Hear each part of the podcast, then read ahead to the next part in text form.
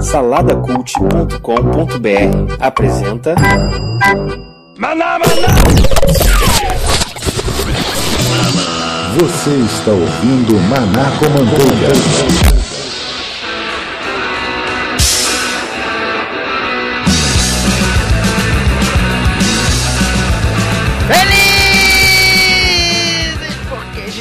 E você nos ouve.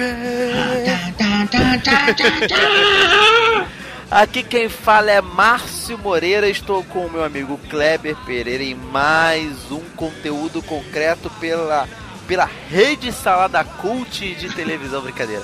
Pela, pela rede de podcast do Salada Cult. Nós gravamos um episódio muito bacana em parceria mais uma vez com a Universidade do Estado do Rio de Janeiro. E o que, que nós fizemos lá na Universidade do Estado do Rio de Janeiro, na UERJ, Kleber Pereira? É, rapaz, esse foi mais um da nossa parceria lá, cara. Foi muito legal. Gravamos um programa fantabulástico, como diz você, né, sobre rock e Brasília, subversão e arte.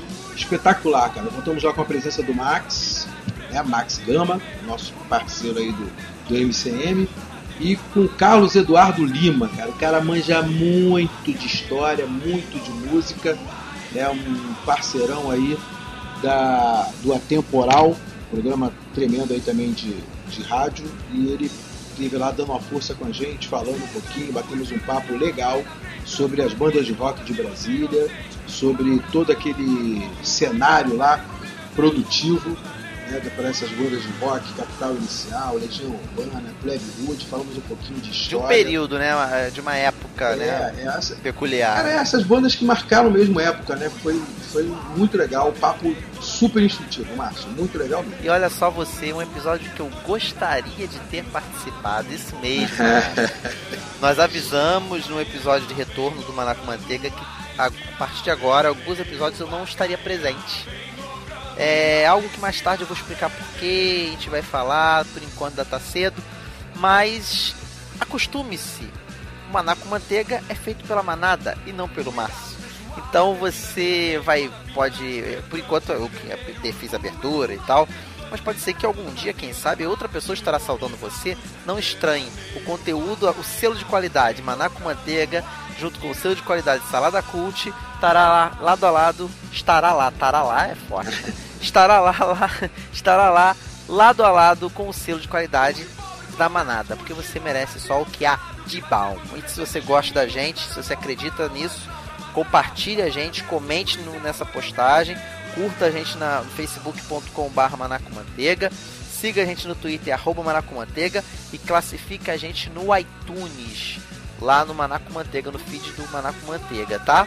E se quiser mandar um e-mail pra gente, contato arroba manacomanteiga.com.br. E eu queria falar uma coisinha também pra galera, né, Márcio? A gente tem sentido falta aí dos comentários, né? O pessoal tem que entrar na página lá, tem um, tem um site lindo, né? cheio de É. releases, de várias coisas que o pessoal pode visitar. E passar também na nossa página, lá nos posts dos episódios, para poder dar o seu feedback. O seu feedback é que faz a gente poder melhorar, saber o que a gente precisa fazer, o que a gente vai, vai ter que produzir daqui pra frente. Passa lá, deixa lá o teu comentário, deixa um alô pra gente lá, que é legal mesmo. É, o nosso, é a nossa paga, né, mano? Maravilha. Então fique aí com muito som, muita música, é conteúdo concreto, mas aumenta o som que também é selo, sintonize aqui no Manaco Manteiga. É isso aí. Dentro dois ou três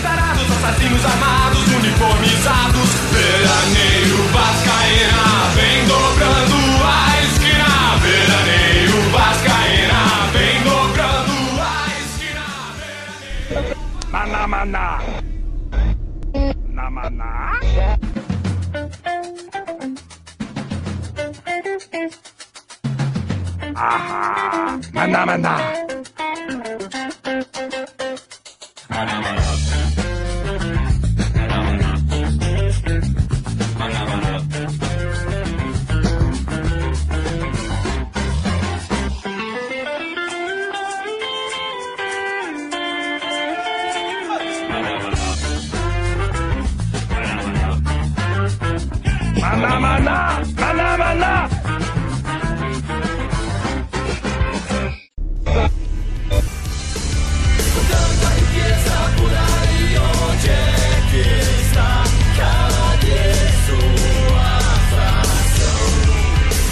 Isso aí, galera. Estamos de volta. E agora nós vamos fazer uma coisa um pouco mais light, mas um pouquinho formal também, né? Que é apresentar essa galera para vocês. Aqui do meu lado eu tenho o Max Gama, que é parceiro nosso aí do Manaco Manteiga e Salada Cult, né? Que é o programa que faz uma parceria conosco no programa Conteúdo Concreto. E ele vai se apresentar um pouquinho para vocês. Fala aí, Max. Como o Kleber falou, eu faço parte da, da, da galera do Manaco Manteiga e Salada Cult. E hoje o Kleber me convidou aqui para bater esse papo sobre rock, mais rock do que Brasília. Estamos aí. Mas vamos falar um pouquinho também aqui com o nosso especialista. Hoje a gente tem um especialista aqui para poder falar um pouquinho de música e de política. Esse é o Carlos Eduardo. Fala aí, Carlos Eduardo. É isso aí, Kleber. Carlos Eduardo Lima, também ex-aluno da UERJ, formado aqui em 97 jornalismo, também formado em história lá pela UF. Gosto de música, ouço música desde sempre, música, bandas de Brasília. Então, é, nos anos 80, fã de muitas delas e vai ser um prazer falar aqui sobre isso. Também tenho, já que é para fazer aqui um jabazinho, tem um programa na web radio radiovitrola.net chamado Atemporal, que a gente procura falar aí de bandas e de músicas que poderiam tocar no rádio e não tocam, a gente não sabe por quê. Melhor, a gente sabe por quê, mas a gente vai contra a corrente. Todas as quintas-feiras, 10 da noite, na radiovitrola.net, só digitar isso lá no seu computador, que você vai ouvir uma das melhores programações de web radio aí, junto com a da Rádio Edge. Viu, viu? Vendeu um jabá leve e, e, bem contextualizado, né? Um jabá, é assim? um jabá tranquilo.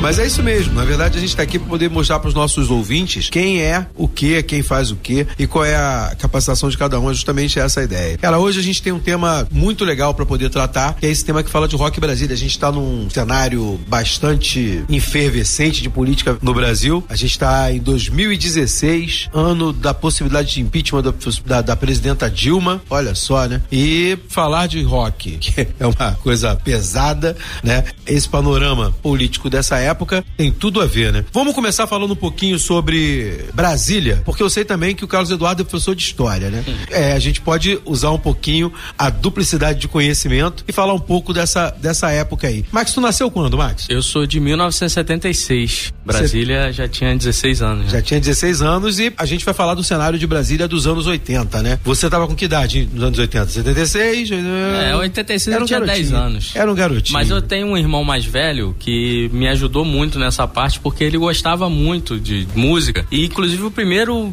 disco que ele comprou foi o do Legião Urbana nas Casas Sendas. Caramba, eu lembro rapaz, até, aquilo me marcou. A primeira música que eu tenho memória de aprender e decorar e cantar foi Angra dos Reis com Legião Urbana. Caramba, é, na verdade acho que as bandas de Brasília têm essa característica, né? Marcaram a vida de muita gente. A gente vai falar um pouquinho sobre isso, um pouquinho mais na frente do nosso programa aí. E agora a gente fala um pouquinho de Brasília. Carlos, como é que é para você, né, que é é um pouco mais maduro que o Max, assim como eu. Como é que é esse cenário de, dos anos 80 em Brasília? Olha, nem tão mais maduro assim, porque eu nasci em 1970, então a diferença já não é tão grande, mas é alguma diferença, né? Bom, anos, anos 70 em Brasília, a gente já tem ali, é, na metade da década para frente, uma decadência do regime militar brasileiro. Começam a, lentamente aquelas clamores por anistia, por abertura.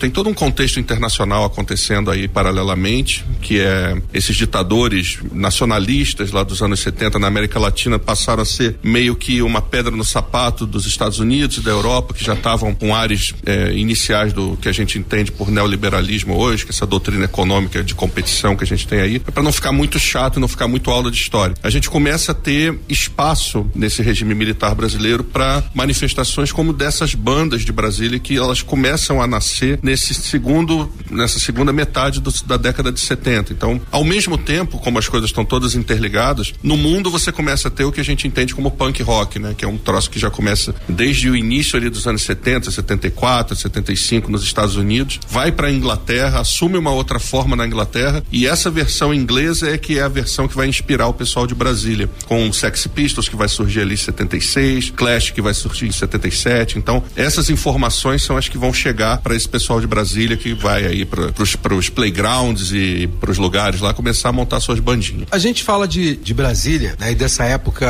que acaba sendo uma época bastante efervescente, mas o cenário político da época já era bem perto daquela nova proposta de tentar buscar eleições diretas. Já estava já tava puxando essa coisa, cara? Ainda não. Era um, era um, um cenário que estava se definindo como é, uma espécie de transição para esse momento em que a gente vai ter as pessoas pedindo dire já. Quer dizer, na verdade, a gente tem sempre, numa ditadura militar como a que nós tivemos aqui nos anos 60 e 70, as pessoas discordando do que está acontecendo. Mas o governo muito duro ali, depois do AI-5, de 69 até 74, 75, mas quando chega ali com o presidente Geisel, mais ou menos na metade do mandato dele, as coisas começam já a ficar um pouco menos intensas por causa de pressões econômicas. O milagre brasileiro não tinha dado certo, as pessoas começaram a ver que a inflação existia, que a poupança não dava conta para você ter o seu sustento, enfim, várias situações estavam acontecendo que a insatisfação popular estava eh, começando a ficar mais eh, nítida. Até porque na história a gente costuma sempre dizer que não é só golpe militar, é golpe civil militar. A, a classe média brasileira sustentou durante muito tempo esse regime militar e apostou nele como uma forma de vamos limpar aí a corrupção, muito parecido com o que a gente tem hoje. Vamos limpar a corrupção, vamos vamos prender os corruptos, só que é, com os militares como como agentes dessa mudança, eles não prenderam só os corruptos, eles prenderam os opositores e foram numa política de extermínio da, da oposição, no caso, ou exilando ou perseguindo mesmo de uma forma dura. E no AI-5 você tem intensificação disso, a personificação disso, a suspensão dos direitos individuais, muita gente sendo exilada, muita gente indo para a luta armada. Então é uma, uma situação de extremos. E só que esse período do AI-5 já tinha passado, já não era mais uma situação de, de dureza, até por conta do regime militar estar tá precisando de sustentação política. Então eles começaram a.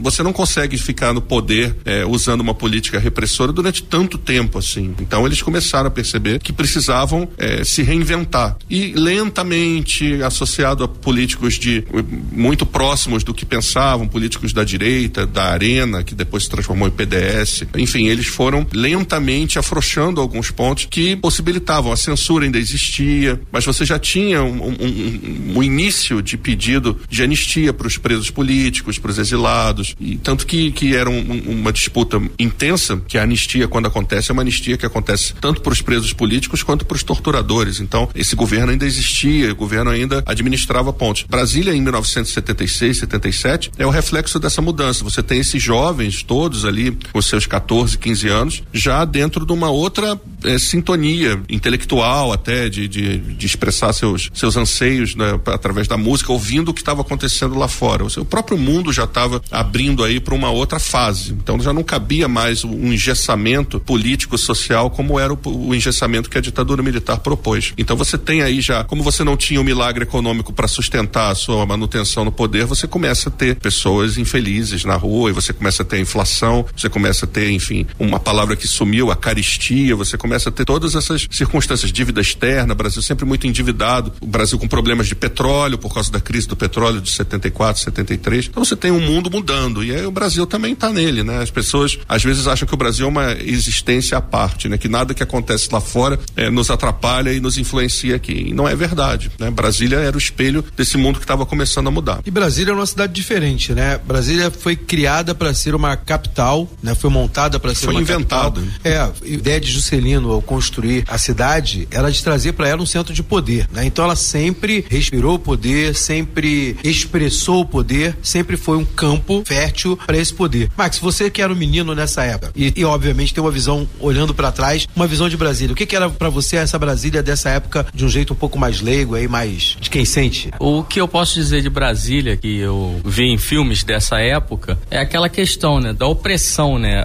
Você estava vivendo uma ditadura militar ou regime de exceção, como queiram, né? Porque muita gente hoje em dia agora tá na moda. Não, não teve regime militar, não teve ditadura. É, não, foi impressão é, de vocês. É, é, o pessoal morreu, foi, enfim. Culpa deles. É, bala perdida. Então, é, e você tem uma juventude muito efervescente, filhos de militares, basicamente, né? Militares, é, embaixadores, o pessoal, pessoal da política que foi para Brasília, né? Essa juventude muito reprimida é, e querendo aparecer, né? Querendo aflorar. E aí e tem uma, um, uma simbiose muito interessante também, Kleber, que é a questão dos trabalhadores que construíram Brasília. É, as pessoas saíram de todas as partes do país para construir essa cidade que foi projetada e aí depois eles não retornaram para suas cidades. Eles ficaram no entorno, gerando o que é hoje lá o entorno de Brasília. Brasília é uma cidade muito rica e poderosa, mas o entorno muito empobrecido, as cidades satélites muito pobres e gerando muita violência e, e assim assim, eu já estive em Brasília algumas vezes, clima muito seco e, e você percebe saindo um pouco do, daqueles eixos ali, das asas do, do avião, aquela coisa toda, você vê essa pobreza muito latente, muito muito gritante. E a época também, você vê em alguns filmes essa, essa mistura entre é, os filhos dos ricos e poderosos e os filhos dos pobres que construíram aquela, aquela cidade. Então isso, essa, esse bolo doido aí vai gerar aquilo que a gente vai falar hoje no programa aqui. É, é curioso, né, a gente falar disso e acho que a gente pode bater um, esticar um pouquinho o papo nessa, dentro dessa linha para falar do que é os satélites, né, a cidade satélite e o Distrito Federal, né? A ideia de um distrito federal, de uma federação montada para poder ser essa, essa expressão do poder brasileiro, né, da vanguarda brasileira, da possibilidade de construir coisas novas, colocada por Juscelino, de uma imagem que ele queria vender de um Brasil que fosse um milagre, que pudesse fazer a construção de uma coisa espetacular, como é fazer uma cidade no meio do cerrado. E essa outra característica que você lembrou muito bem, Max, que eu acho que a gente que é uma coisa que vai passar pelo nosso discurso aqui, porque é parte dessa desse movimento de, de efervescência, que é essa coisa das cidades satélites, não é?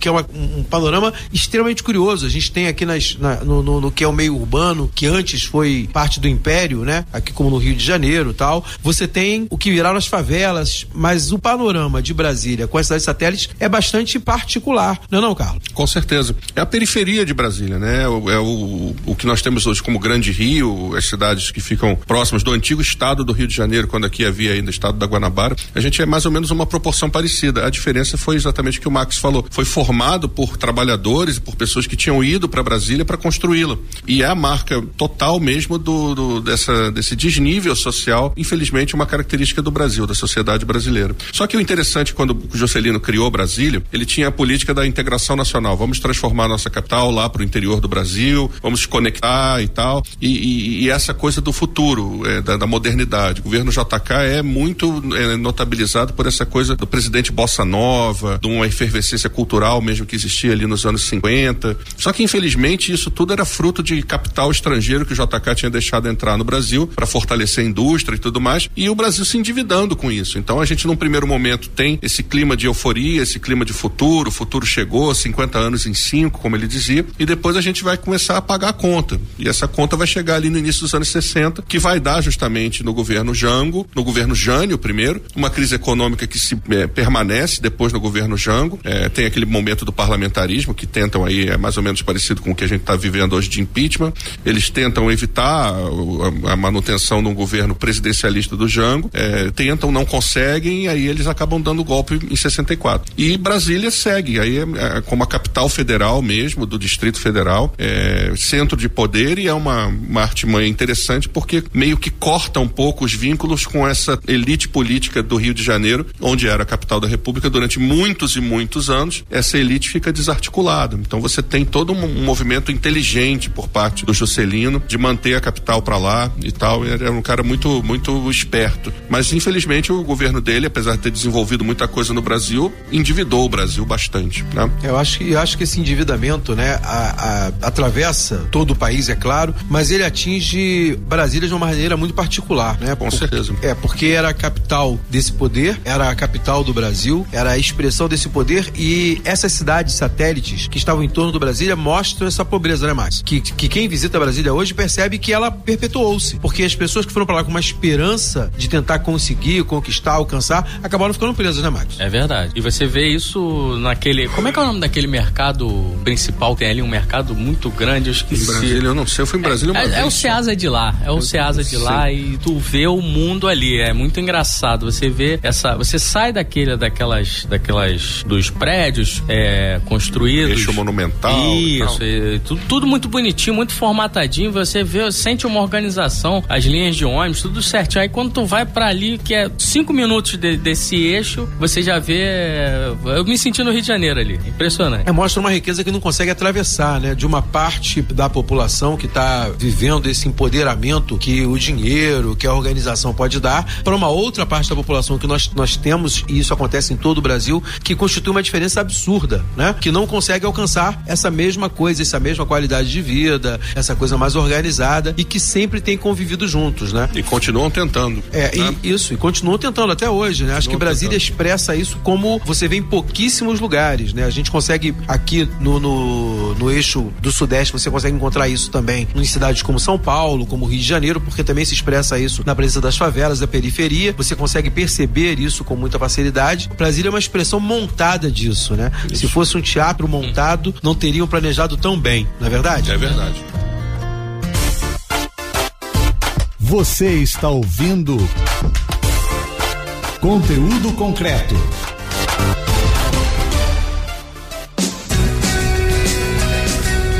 Agora vamos falar de uma outra coisinha, né? Vamos passar um outro bloco, esse bloco mais geográfico aí, geopolítico, a gente já deu uma dominada. Vamos tentar avançar um pouco mais, agora vamos falar de um, música, né? A questão agora é rock e punk rock. Eu queria, eu queria conversar com vocês um pouquinho sobre essa questão do rock, né? A gente fala muito, a gente teve, é, a gente foi aqui no Brasil, é, uma cultura múltipla, a gente foi invadido por uma cultura múltipla, a gente tem gente de todo lugar do mundo que converge, convergiu e sempre converge gerar para o Brasil pelas nossas características, pelo, pela, pelo a cara continental que o nosso país tem, pelas fronteiras que são quase abertas ao mundo. Então o rock é uma coisa que em nós acabou atravessando, como atravessou no mundo inteiro, mas em nós acabou atravessando de uma maneira muito própria, porque nós já tínhamos um caldo cultural bastante considerável, né? E o rock chegou aqui fazendo uma tremenda diferença, né? E o que eu queria conversar com vocês é justamente sobre isso. Rock, né? O rock que, que foi feito na sua origem é de uma maneira, mas o rock que está no Brasil é outro. Rock rock tem muito mais a ver com música ou rock, como dizem muitos aí, é atitude, Carlos? O que, que é para você? Olha, eu vou dar um depoimento pessoal relativo a isso, que na minha visão de pessoa que se interessa,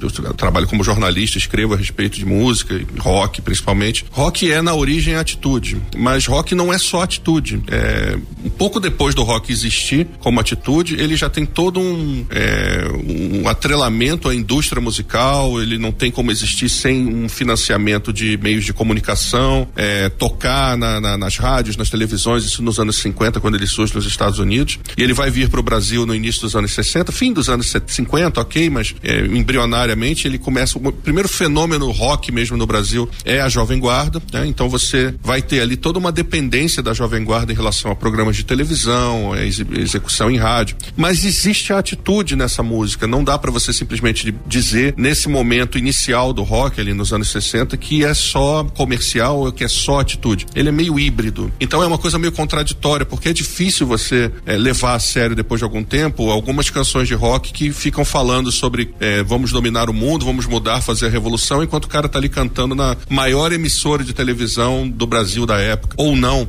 É, é, é difícil, eu confesso que até hoje, tô com 45 anos de idade, é difícil para mim dizer se rock é só atitude ou não. Eu prefiro achar que é, é uma coisa híbrida. Tem atitude, mas que aos poucos à medida que o tempo vai passando, essa atitude vai meio que ficando de lado pelo contexto histórico e a gente vai tendo uma música jovem, que já é uma outra coisa. O rock é música jovem, mas nem toda música jovem é necessariamente rock. Então você começa a ter uma, uma mudança, você começa a ter uma mutação nisso e aí você vai ter surtos. Por exemplo, no Brasil, que a gente está falando aqui de Brasília dos anos 70, a gente vai ter jovens brasileiros que vão estar tá fazendo música. É uma música feita por jovens com, coincidentemente, por conta de fatores históricos e externos, um acento é, contestador, porque vem de fora. Se a gente for parar para pensar, na verdade, os jovens de Brasília, em tese, não teriam tantos motivos para se rebelarem. Assim, eles tinham um conforto material, tinham perspectiva, tinham futuro, tinham ali toda uma assistência de família e tal, mas algo neles é, foi para esse lado, algum tipo de desajuste social, algum tipo de vontade de querer ser como estrangeiros, enfim, várias outras circunstâncias que acontecem quando a gente é jovem, quando a gente é adolescente, tá ali com nossos 13, 14 anos. Então é, não dá, isso não deslegitima a música de Brasília, pelo contrário, faz com que ela seja inegavelmente rock, porque ela é feita por jovens angustiados ali querendo é, se expressar. E isso, nesse momento, até a Legião Urbana ou Paralamas ou enfim, Finis África, Capital Inicial, outras bandas da época, se tornarem muito famosos, isso é o combustível deles mesmo. Não dá pra gente simplesmente desassociar e criticar. É, é, é rock, sim. Expressão rock, Mark. Mark, o que, que você acha que é pra você? Expressão rock. Fica até difícil de falar depois dessa aula de.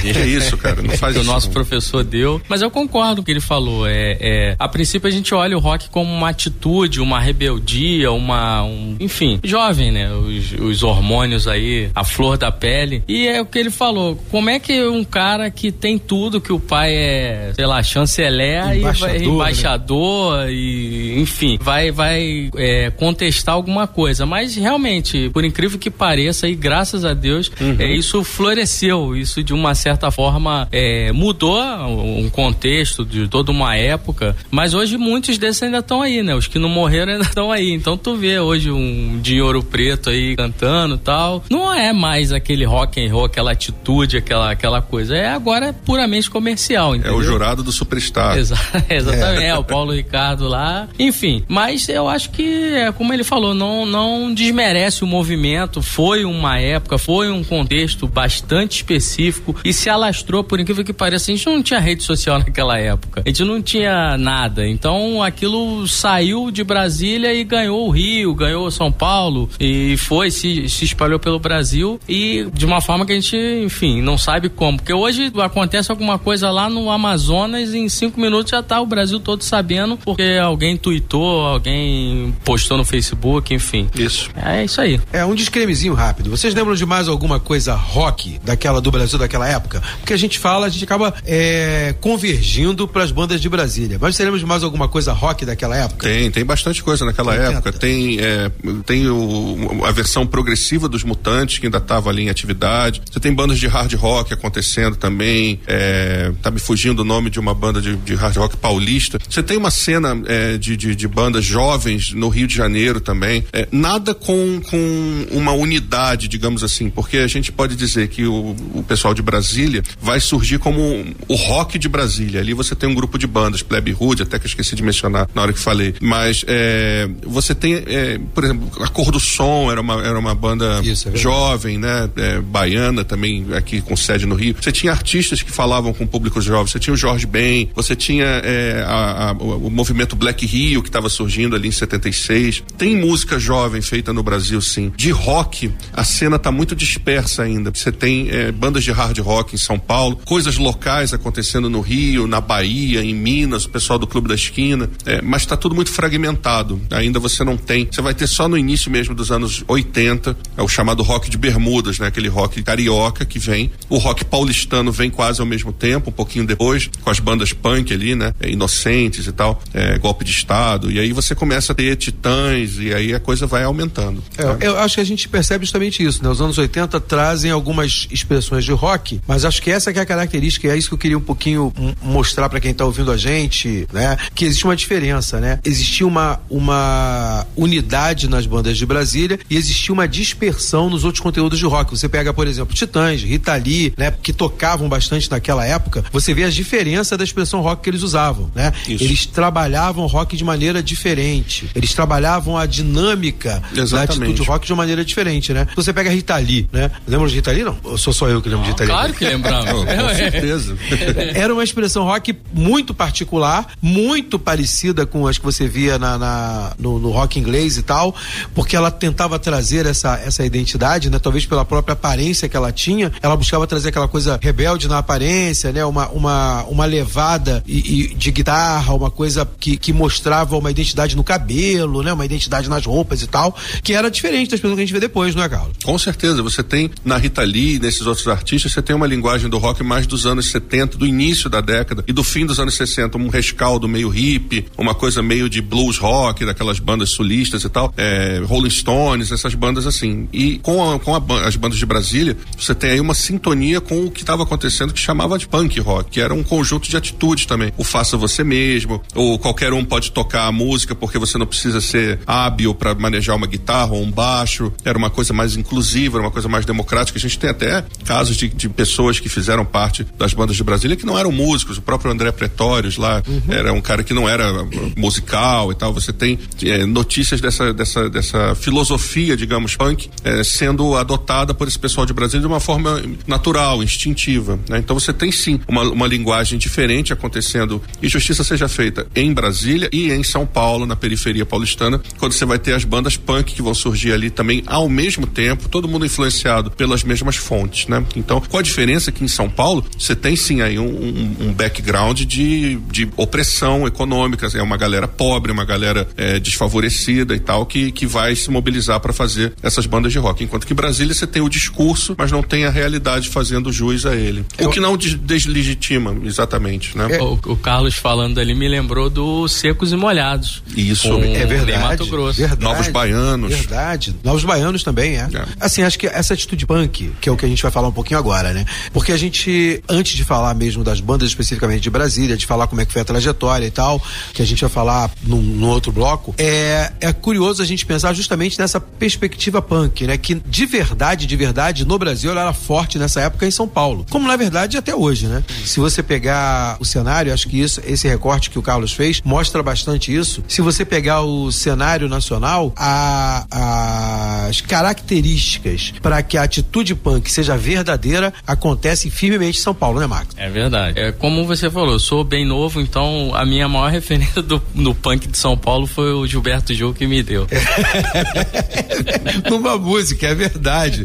Gilberto Gil falou disso. E acho que falou porque é histórico, né? É, é verdade. é verdade. A, a caracterização da atitude punk em São Paulo, ela, ela parece bastante marcante e histórica. Não é isso, Carlos? Com certeza. Se você tem um cara com, com, como o Gilberto Gil gravando a música, que no caso é punk da periferia, ali do iníciozinho dos anos 80, é porque a cena punk já estava estabelecida em São Paulo. Jamais iria chamar a atenção de um figurão como o Gil, que é um cara genial, pessoalmente gosto muito dele, o cara simplesmente é, gastar uma música e uma letra inteira sobre esse assunto se ele não tivesse sendo é, visível. Inclusive o Gil na época já tava, usou um penteado com uma lua e com uma estrela, É descoloriu. O Gil é um cara que os baianos, geralmente Caetano e Gil, são cronistas do que está acontecendo. Então eles, eles, eles, eles se abastecem da, da realidade para os seus discos, para suas músicas. Então você tinha ali as bandas punk paulistanas, você tinha Inocentes, você tinha, é, é, enfim, Golpe de Estado, você tinha bandas que estavam Ratos de Porão, que estavam ali já Porão. é, mandando ver. O Ira começa como uma banda é, muito mais próxima do, do, do que a gente poderia chamar de punk, de mod dos anos 60. E você tem em Brasília um representante genuíno disso daí, é, que é a Plebe Hood. Eu acho a Plebe talvez a banda mais próxima dessa ideologia punk, é, até mais que o próprio aborto elétrico quando existia. Eu acho a Plebe Hood mais consistente e com um discurso talvez um pouco mais é, polido, mais bem colocado do que o aborto elétrico, sinceramente. É, a gente agora, acho que é pra gente poder fechar um pouco esse, esse bloco, né? Dar um fechamento, vamos tentar linkar aí essa atitude punk, né? Com esse pessoal de Brasília, que eu acho que aí vocês conversem comigo um pouquinho sobre isso pra gente poder trazer isso à nossa cabeça. Pra mim, essa atitude punk ficou marcada em Brasília, se a gente pensar que não tinha a efervescência verdadeira pra poder ter a vivência do que era essa necessidade de ter uma atitude faça você mesmo, do vá lá, do fale, do, do, do diga, acho que ficou justamente nessa atitude do faça você mesmo, né? Que eram vários garotos que no final, né, em Brasília você tinha, de uma maneira geral, como a gente colocou aqui no início já, né, garotos que eram de boa família, que eram filhos de embaixador, que tinha sempre uma galera que era de costa quente e tal, e que no final queriam fazer experiências e a atitude punk era bastante proveitosa pra eles, não é não? É verdade. Eu acho que a atitude punk foi a forma que eles encontraram para justamente levar essas experiências adiante. Quando eles se juntam e quando eles estão nessa coisa, ah, vamos montar uma banda, vamos fazer um som ou coisa parecida, vamos escrever umas letras. Esses caras automaticamente adotam essa atitude punk do faça você mesmo, vamos, nos- vamos colaborar, vamos fazer isso, vamos fazer aquilo. E aí, quando eles se juntam como adolescentes e tal nessa época, eles são um grupo de, de punks, digamos assim, na medida do possível. Quando a gente pensa em punk, pensa lá no inglês ferrado de 1977, 78, que tem que pegar não sei quantas conduções, que trabalha num, num país que está vitimado ali por, por problemas econômicos, que vai ter a Margaret Thatcher entrando no governo de 79, acabando com todas as subvenções do Estado. Então você pensa nesse cara. Vai jogar isso em Brasília, você tem lá o filho da classe média alta, né? Esses caras. Mas eles, por uma forma interessante, eles adotam essa, essa postura punk. Então não tem como dizer que os caras não eram. Tudo bem que eles depois iam para casa, iam lá dormir no quarto com a cama feita pela, pela empregada e tudo, mas isso não deslegitima. Tô falando isso várias vezes, mas é verdade. Porque eles produzem música punk. Eles produzem. Nem é tão punk, a gente vai ter, na verdade, se for analisar musicalmente, é uma coisa mais pós-punk o que eles fazem. A sonoridade de outras bandas, não necessariamente de Clash ou de Sex Pistols. Claro, tem uma música ou outra, mas eles vão fazer uma coisa um pouco mais elaborada. Quando você pega o primeiro disco da Legião Urbana, já tem várias outras influências ali de Joy Division e outras bandas que já não são necessariamente punk, são ali do, do pós-punk, que é um rótulo muito grande, abrange muita coisa.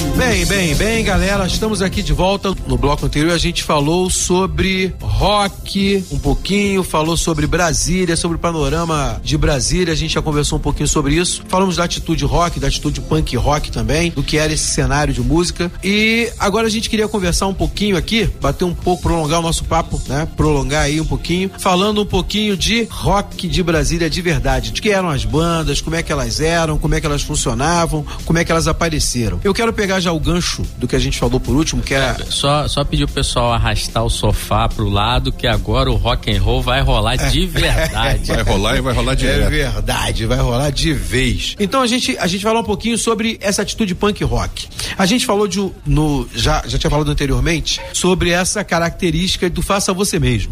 A gente tinha linkado com essa característica de Brasília de ser os, dos meninos não serem exatamente viventes de uma de uma classe sofrida e tal, mas eles pegaram e abraçaram essa ideia do faça você mesmo, né? Que eu acho que é uma ideia que hoje a gente tem muito também, né? A gente está vivendo aqui em 2016, fora dos anos 80, uma perspectiva, uma lógica social em que todo mundo vira empreendedor, consegue fazer alguma coisa, tá, tá se aventurando, talvez com mais facilidade que acontecia naquela época, mas esse marco deles acaba fazendo muita diferença, né? Porque eles partiram pro faça você mesmo, porque sentiam em torno deles ali uma efervescência cultural, social, política, que trazia isso para dentro do cenário deles e permitia com que eles pudessem falar um pouco mais sobre isso. Como é que é para você, Carlos, essa criação dessas bandas em cima dessa perspectiva punk? Olha, eu acho que, é, como a gente falou no outro programa, eu acho que eles pegam emprestado essa atitude punk na hora que eles vão, como uma comunidadezinha de jovens, é, ouvir música, ouvir discos, co- ah, vamos comprar uma guitarra, ah, vamos tocar uma bateria. Instintivamente, assim, até por conta da influência do que eles estavam ouvindo, que eles tinham essas informações, sabiam quem era Sex Pistols, sabiam quem era The Clash, eles tinham essas noções. Eu acho que é, espontaneamente eles adotaram essa postura punk, que é justamente essa coisa do faça você mesmo, essa coisa do que qualquer um pode tocar. Você não precisa ser um erudito para tocar música. É, existe uma filosofia de que o cara que está em cima do palco é igual ao cara que está assistindo. Então tem toda uma, uma coisa de identidade formada aí entre tanto quem produz e quem toca, como quem está assistindo. Então são todos parte de uma comunidade. Isso de uma forma ideológica, né? Você num segundo momento já vai ter aí os destaques das bandas que vão se formar. Você vai ter ali o Aborto Elétrico, depois você vai ter o Capital, Legião, a fase do Trovador Solitário lá do Renato Russo, e aí você tem a Plebe. Então essas bandas que realmente vão cada uma adotar uma postura um pouco diferente da outra e tal. E aí você tem essa, a partir do momento que isso acontece, aí você tem esse rock de Brasília como uma espécie de um produto na prateleira que vai começar a ser absorvido aí pela indústria musical brasileira, que estava desesperada em busca de um outro, um outro levante rock depois do rock carioca que surge ali no início dos anos 80. Então depois que você tem a, bandas como Blitz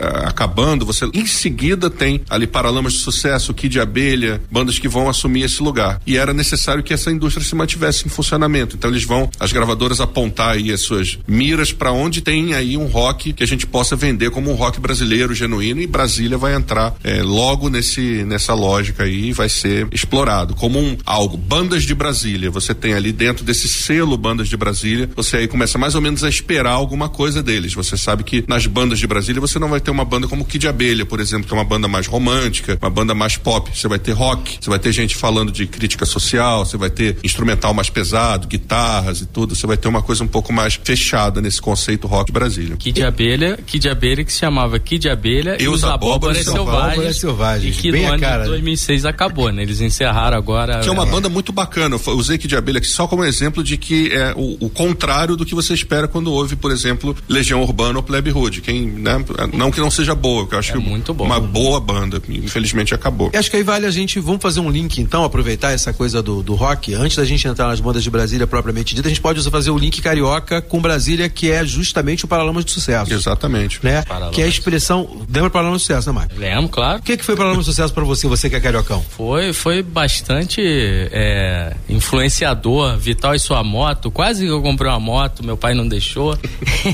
É, mas eu fui no show show deles agora de 30 anos no Circo Voador foi, assim, um showzaço. As músicas são fascinantes. O Ebert está em plena forma, apesar do acidente que ele teve. Enfim, eu acho que o Paralamas é uma boa referência sobre o rock carioca. É, e de uma maneira muito interessante, né? Porque os rapazes vieram, em sua grande parte, de Brasília, né? Você, se você pega a composição da banda, são rapazes que vieram de Brasília, então eles tinham toda. Se você pega a própria música Vital e Sua Moto, você percebe que não é uma música caracteristicamente bra, é, carioca, né? Era diferente do que se fazia aqui naquela época. A forma de colocar, a forma de, de, de lidar com a música era é diferente, né? Mas eles trouxeram essa cara de Brasília pro Rio de Janeiro, não foi, Carlos? Isso, eles na verdade, o Herbert e, o Bi Ribeiro, né, eram de Brasil, tiveram um tempo, o Herbert é paraibano, eles eles estavam lá por conta dos, do, da, das famílias, né, que eram de funcionários públicos, o Herbert, no caso, filho de militar da aeronáutica, o Bi, filho de diplomata e tal, e você tem essa galera em movimento, então num determinado ponto eles estão em Brasília, lá nos anos 70, se conhecem, fazem parte ali desse movimento inicial, mas aí se mudam para o Rio, e aí eles vão realmente formar a banda na Rural, então tanto que eles, na Universidade Federal Rural do Rio de Janeiro, tanto que eles têm ali como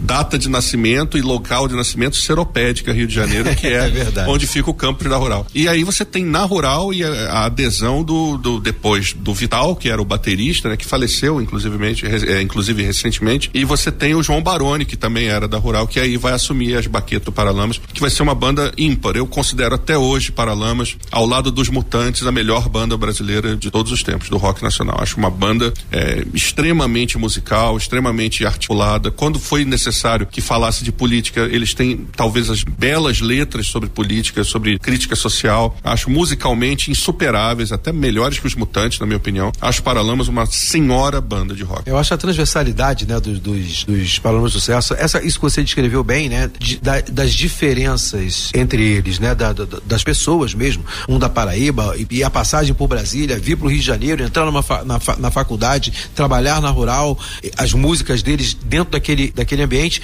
e trazer aquela parte do movimento punk, né, de música de garagem que se fazia em Brasília na época deles, né, que é um pouquinho anterior às músicas de praça e protesto que as bandas posteriores pegarão em Brasília. Eles trouxeram isso para aquele lugarzinho, né, da rural lá em Seropédica, né, onde tu pega um ônibus e anda três quilômetros ainda para poder chegar no lugar onde você tem que ir. É longe. Né? Não, não, era uma coisa simples, né? E, e eles acabaram trazendo essa transversalidade para a música dele, né? Que é uma coisa muito legal, muito maneira. Vale a pena ouvir Paralamas de Sucesso por causa dessa expressão, né, Max? É verdade. Inclusive, eu quero deixar registrado que o disco que eu mais gosto deles é o Nove Luas, que eu acho sensacional. Mas o que o Carlos falou, a questão da política, eles tiveram o Vamos Bater Lata, que até hoje, se você colocar, tá, tá aí, tá atual. É, tá você atual. pega, você pega o Paralamas, na verdade, o que difere o Paralamas do resto das, das bandas brasileiras, até diria eu, é uma influência grande de música é, de sky reggae ingleses que foram feitos ali no iníciozinho dos anos 80, que é um movimento que veio um pouco depois do punk, chamado Two Tone, que eram bandas é, multirraciais de, de imigrantes que tinham chegado da Jamaica, filhos de imigrantes jamaicanos, africanos e tal, que conviviam ali naquela Londres e naquelas outras cidades inglesas do início dos anos 80, tocando ali metais e tudo. Então você tem bandas como The Beat, você tem bandas importantes nessa época que os Paralamas absorveram tudo isso e vão trazer essa sonoridade. Se você pega o primeiro disco dos Paralamas e o, o, os discos do The Beat, por exemplo, anotem esse nome que vocês vão gostar de ouvir, The Beat. É, você tem uma influência grande dos Paralamas com relação a essas bandas. E além do punk, Paralamas também tem o Herbert como guitarrista, excelente guitarrista. Você tem influências ali de Jeff Beck, de Santana, o cara é muito bom. E o disco Nove Luz é um disco pop, mas excelente dos Paralamas. Eles têm um disco chamado Severino, de 1993, que também é um tratado sobre o Brasil, daquela globalização. Tem o Selvagem, que é um disco importantíssimo sobre o que, que os Paralamas refletiram depois de excursionar pelo Brasil após o Rock in Rio 1, que eles viram um Brasil diferente e aí eles decidiram que não podiam mais ficar falando do amorzinho deles ali da zona sul do Rio. Então realmente é uma banda consciente e muito bacana. Eu sou assumidamente, já deu para perceber, fã dos Paralamas. É, a gente começou com Paralamas não por acaso, porque eles falam desse caldo que a gente falou aí da saída da, da saída de Brasília e desse caldo que se espalha pelo Brasil. Mas a gente vai voltar às bandas de rock do início dessas bandas de rock de Brasília, falando um pouquinho de aborto elétrico e Peb Hood. Né? Eu acho que essas duas são as expressões iniciais do rock, desse rock é, subversivo que Brasília acabou gerando, né? Na subversão de um jeito muito próprio, muito particular, capaz de, de permanecer num país como o Brasil, como a gente vê hoje, né? O que que você tem para poder falar, o Carlos? Você que, que, que tem um pouco mais de bagagem pra, do que nós aí. Não, não Plebe tenho. Não, que isso, não diga isso. bagagem é igual. É, eu gosto muito da Plebe. Eu acho a Plebe, quando surgiu aquele mini LP da Plebe Hood em 85, 86, chamado O Concreto Já Rachou, era uma coisa completamente diferente. E produzido pelo Herbert Viana, esse, esse primeiro LP deles. É, antes, a Plebe demorou até bastante para chegar ao disco, né? A Legião já tinha chegado, Yes. o Capital também chegou um pouquinho Eles antes. dizem, eles demorou seis anos, né, Isso. gravarem o primeiro disco, gravaram depois de, de- de Capital e depois Isso, de Legião. Exatamente. É, eu acho a Plebe uma senhora banda. O Aborto Elétrico, uma banda que não chegou, foi um trocadilho horrível, uma banda que foi abortada antes de acontecer, mas que é, deixou sua marca, principalmente por ter é, causado a criação de duas bandas de Brasília importantíssimas, que são Legião e Capital Inicial. É, eu pessoalmente prefiro muito mais a Legião Urbana do que o Capital, apesar de que o Capital tinha um acento pop que a Legião às vezes não tinha. Então você pega o primeiro disco do Capital Inicial, você tem uma música como música urbana, o arranjo de música urbana é completamente diferente de tudo que você tem em Brasília até hoje, se você for Verdade. ver. Você tem um estilo de, de música meio dos anos 60, uma coisa com um piano, aquele Bozo Barrete que foi incorporado à banda, tecladista, então produtor. Você tem ali a produção do Liminha também nesse primeiro disco do Capital. Eu acho esse primeiro disco do Capital excelente. Tem uma belíssima música chamada Leve Desespero, gosto muito. Agora, é, Capital Inicial e Legião Urbana não eram para ser bandas correlatas, assim. Na verdade, o Capital surgiu como uma opção pop ao que se fazia em Brasília. O próprio Renato Russo deu declarações em 1987, 88, que para tocar, perguntado nesse, uma vez se ele tocaria no festival do Hollywood Rock com a Legião Urbana, falava, não, nós não sentimos confortáveis de tocar com uma bandeira do, do Hollywood, cigarro atrás da gente, para isso tem o capital inicial. Ou seja, era uma declaração de que, olha, essa parte comercial aí já não é mais com a gente. Então o russo tinha essa coisa mais fiel a essa coisa punk que talvez a gente esteja identificando aqui como uma coisa meio contra o sistema, alguns princípios aí que são colocados entre o dinheiro fácil e a arte, alguma coisa que a gente possa dizer. Enquanto que o Capital surge como uma banda é, descompromissada disso. Eles têm o rótulo de rock de Brasília, eles cultivam isso até hoje, é, faz parte da identidade deles, mas a gente vê que eu acho que se a Legião Urbana existisse ainda hoje com o Renato Russo, não seria uma coisa tão descaracterizada em relação à origem como é o Capital de hoje, em relação ao que era quando começou. Então, esse primeiro cenário de Brasília, eu acho interessante justamente por isso. Você tem a plebe, vamos colocar politicamente, você tem a plebe à esquerda, você tem a Legião Urbana no centro-esquerda e você tem o Capital no centro. Então, eu acho que você não pode muito. É, então, tá lá, o Capital no centro-esquerda também um pouquinho. E aí depois você vai tendo a evolução disso, o Capital sempre muito mais conservador do que as outras bandas. É, a plebe, é, essas, essas bandas que começaram, Aborto Elétrico, que gerou as outras duas tal, quando você vê a história dessas bandas, você percebe que a, a Plebe Rude, quando fala, quando faz aquela música, né? Até quando esperar, até se ajoelhar. Por favor. É, por favor. Queremos. que é musicão. né? Não, é E- pra você parar de cantar mesmo.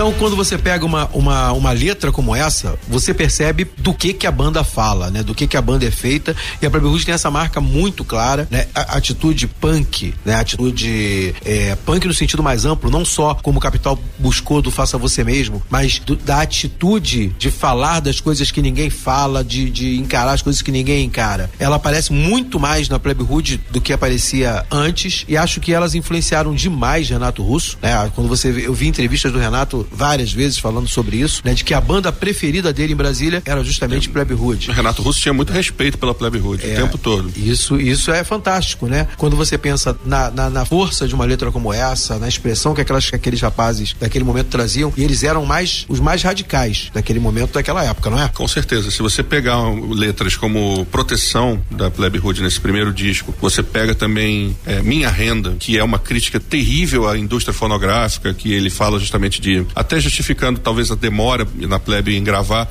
dizendo o que, que uma gravadora manda o seu artista fazer, o que, que ele pode cantar, o que, que ele não pode cantar. E ele dá até uma alfinetada bem humorada no Herbert Viana, dizendo que ele vai. o que, que ele vai fazer para ganhar muita grana, vai mudar seu nome para Herbert Viana. E aí o próprio Herbert participa desse verso e tal, ele produzindo disco. Então você vê que é uma outra forma de se expressar mesmo. É uma, é uma banda que tinha mais um zelo com o seu discurso. E eles vão levar isso nos, nos discos seguintes. Você tem o disco cada vez mais brasileiros e tal. Bandas que. É, é, músicas músicas que continuam nessa, nessa toada aí de falar sobre as questões sociais e políticas do Brasil e de uma forma geral, assim, uma coisa, quando você fala até quando esperar a plebe se ajoelhar, você fala conceitualmente para o mundo todo, você não está só falando da sociedade brasileira. É uma visão meio mais ampla, que a Legião também tem. Quando você vê geração Coca-Cola, por exemplo, você vê que é uma letra que fala para toda uma geração, não importa onde ela esteja, seja no, no, no Brasil, seja no exterior, né? Eu acho que agora a gente pode fazer um outro recorte aí, né? A gente falou sobre a característica dessas bandas, a gente está falando delas o tempo todo, e a gente pode colocar um pouco mais aí uma coisa que elas falaram bastante. Acho que se você pegar a capital inicial, quando ele fala da veraneio vascaína, né? Que é o confronto que elas tinham com a polícia, né? Que era uma outra coisa marcante nas letras, né? Você tinha tanto na, na letra da, da, da Legião Urbana quanto do Capital Inicial os confrontos porque eles gostavam de tocar nas, nos pátios, nas praças, nos lugares abertos de Brasília e a gente estava falando ainda de uma época de ditadura, né? Você, você percebe que a, pra gente hoje, né, que, que não, não vive um, um ambiente de repressão desse tipo, estamos até tendo a oportunidade, os nossos jovens agora, de, de ver, né, de vivenciar essa, essas características de repressão, de, de da polícia fazer confronto com a, com a juventude, mas durante muito tempo no Brasil a gente não teve essa expressão aqui. A gente ouvia ela nas músicas, né, Marcos? É verdade. Você conheceu isso na música, tu não? Só na música. Nunca apanhei da polícia. eu também nunca protestei por nada. Mas é verdade, o Veraneio Vascaína é uma, uma letra que diz isso muito bem. É música urbana também, não é? Música urbana do. do, do, do- Eu acho o Veraneio Vas- Vascaína mais intensa e tanto que foi censurada, né? Era uma Verdade, música que verdade. chegava no, no disco do Capital com o se- o selo da censura, alguma coisa assim. Pra gente justamente ver por isso como é que era uma outra conjuntura, né? Hoje a pessoa faz uma música falando sobre o que quiser que vai tocar em algum lugar, você vai ter como ouvir. Naquela época não, você tinha essa música, não, essa música não vai tocar no rádio. E não tocou. Era uma censura para meios de comunicação, né? Você podia até comprar o seu disco, ouvir em casa e você não vai ouvir. É, discos dos Titãs da época também, Bichos Escrotos e outras músicas também eram censurados para execução pública, mas depois de um determinado ponto, essas eh, furaram isso e começaram a tocar, né? Tanto que você ouve. Curiosidade, música eh, dos Paralamas de Sucesso dos anos 90 censurada foi Luiz Inácio 300, de- 300 Picaretos, que foi censurado também em pleno governo Fernando Henrique, né? Então você tem aí uma, Fantástico uma isso. distorção interessante. Planet Hemp também, banda carioca, também censurada nessa época. Então é um ambiente de 20 anos atrás que a nossa juventude de hoje não tem noção que possa voltar. Então por isso a gente vê às vezes essas pessoas na rua, é, queremos intervenção militar, Melhor essas que seria coisas. na ditadura. É, na ditadura não aconteceu bagunça nada tá disso, vocês estão exagerando. É porque eles não sabem, infelizmente desconhecem essas informações, né? É, quando você pensar, se você pensar numa veraneio vascaína, né? Virando a esquina Vem você tem que correr, saber que a pancada vai rolar, né? E que não importa se você é filho de Não- não papai, não. importa, Você não vai dançar. Pode ser que na hora entre você ficar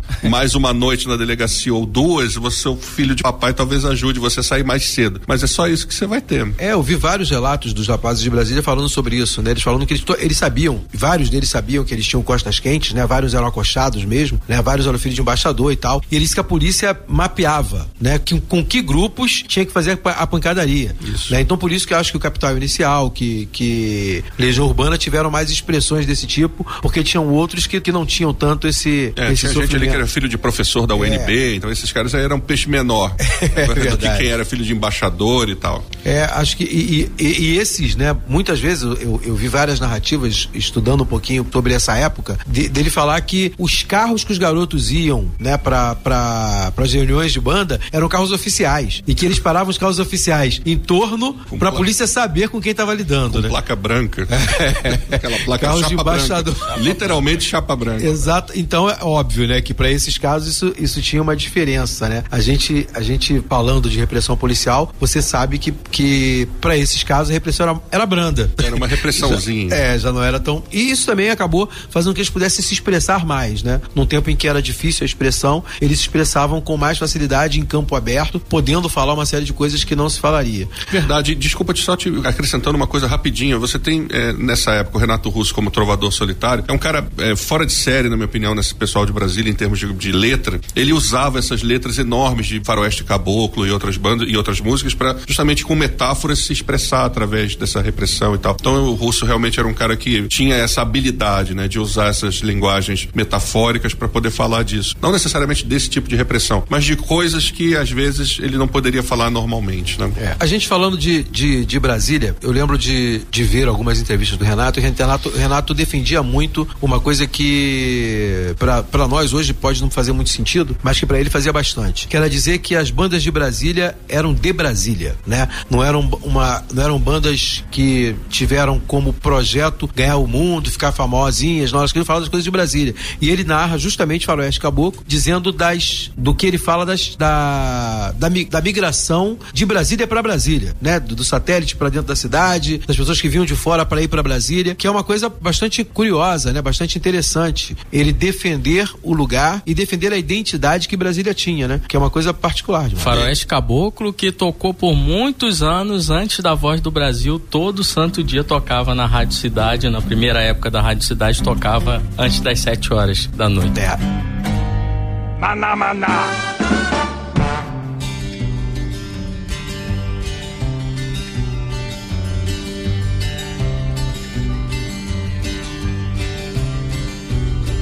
A gente pode falar um pouquinho mais agora de Legião, né? Que eu acho que o que fecha de verdade esse programa é Legião Urbana. E a gente vai tentar falar só um pouquinho aí, pra poder fechar o programa, a gente tá acabando, né? Sobre a cara da Legião, né? A cara da Legião era a cara do Renato Russo só, ou a galera, ao se juntar, fez alguma coisa diferente? Cara, é, sendo muito sincero, com todo respeito ao Bonfá e ao Dado, era a cara do Renato Russo.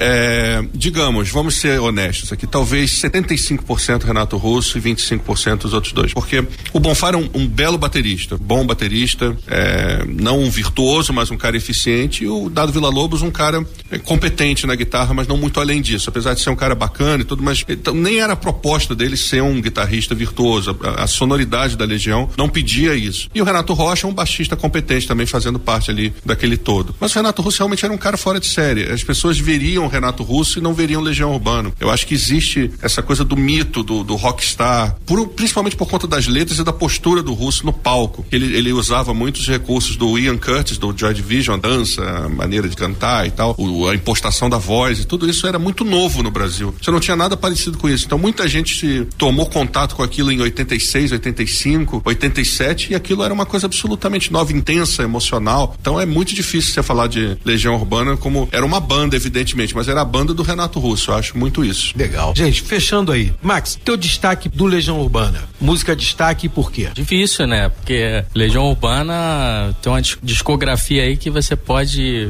viajar e mas acho que eu vou destacar mesmo a que eu falei no, no outro programa no passado, que foi Angra dos Reis, que é uma música que me marcou, que foi a primeira música que eu lembro de ter gravado e aprendi a cantar. É, Angra dos Reis. Você, Carlos, tem um destaque de Legião Urbana? Cara, é muito difícil pra mim dizer isso. É, olha, eu posso dizer pra você que o disco 2 da Legião Urbana pra mim é uma coisa muito séria e dentro desse disco 2, eu acho que Tempo Perdido é uma coisa meio difícil de se encontrar no rock brasileiro dos anos 80. É uma letra muito bonita, muito é, intensa mesmo, sofrida. É uma música que lembra meu colégio, então aí a gente já junta memória afetiva com, com a qualidade. Musicalmente é, uma, é, um, é um rock inglês, né? De, de guitarras e, e violões e tudo. Acho muito bonito. Tempo Perdido, acho talvez o melhor momento do russo ali nesse início da Legião Urbana. Depois, Angra dos Reis é outra música que eu gosto muito. É, tem músicas no Quatro Estações excelentes. Até do Uma Outra Estação, que é o disco póstumo, eu gosto muito de algumas músicas, então é Mas- difícil. Mas se você me perguntar qual o disco que eu prefiro do Legião, eu prefiro o Descobrimento do Brasil, que eu acho muito interessante aquele disco. Pois é, outro Muito descasso interessante. também. É, e esse tinha a cara do Renato Russo, né? Ele, Esse- ele esse falou assim: ó, agora eu vou fazer um É. que é pra deixar marcado aí meu nome. Eu já fico com o 2. Eu acho o 2 da Legião Urbana uma obra-prima. É, eu, eu gosto do disco 2 também. Eu acho que é- aquele disco me marcou, né? É Exatamente. disco- que país é É qualquer coisa de qualquer coisa.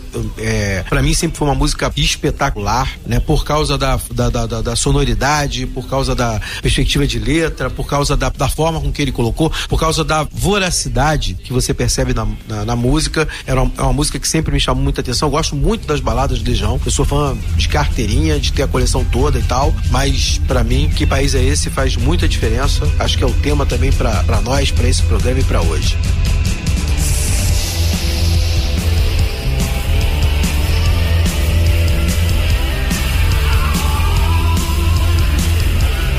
Gente, esse foi o nosso papo de hoje, Rock Brasília. A gente conhece, continua esse papo no Maná com Manteiga, lá no Salada Cult, né? Participa conosco também. A gente vai prolongar um pouco mais essa conversa, vai trazer um pouco mais aí, vai falar um pouco mais com a manada sobre isso. Aqui no conteúdo concreto, você ouviu o nosso papo sobre rock e Brasília, junto com os nossos amigos aqui, Max Gama e Carlos Eduardo. Max, se despede da galera. Isso aí, galera. Mais um prazer estar aqui mais uma vez, estar aqui falando nos microfones da UERJ, conteúdo concreto lá pro Salada Cult, Manaco Manteiga. Um abraço a todo mundo aí e até a próxima. Carlos Eduardo, fala conosco. É, queria agradecer novamente o convite para estar aqui. Gostei muito. Eu que sou ex-aluno da UERJ, fiquei muito feliz de gravar aqui na Rádio UERJ, aqui com o pessoal. Também tô às ordens. Sempre bom estar falando com vocês. Abraços e beijos e tchau, tchau. Gente, um abraço para vocês. Curtam bastante esse programa, compartilhem com os amigos. Fiquem com Deus e até a próxima.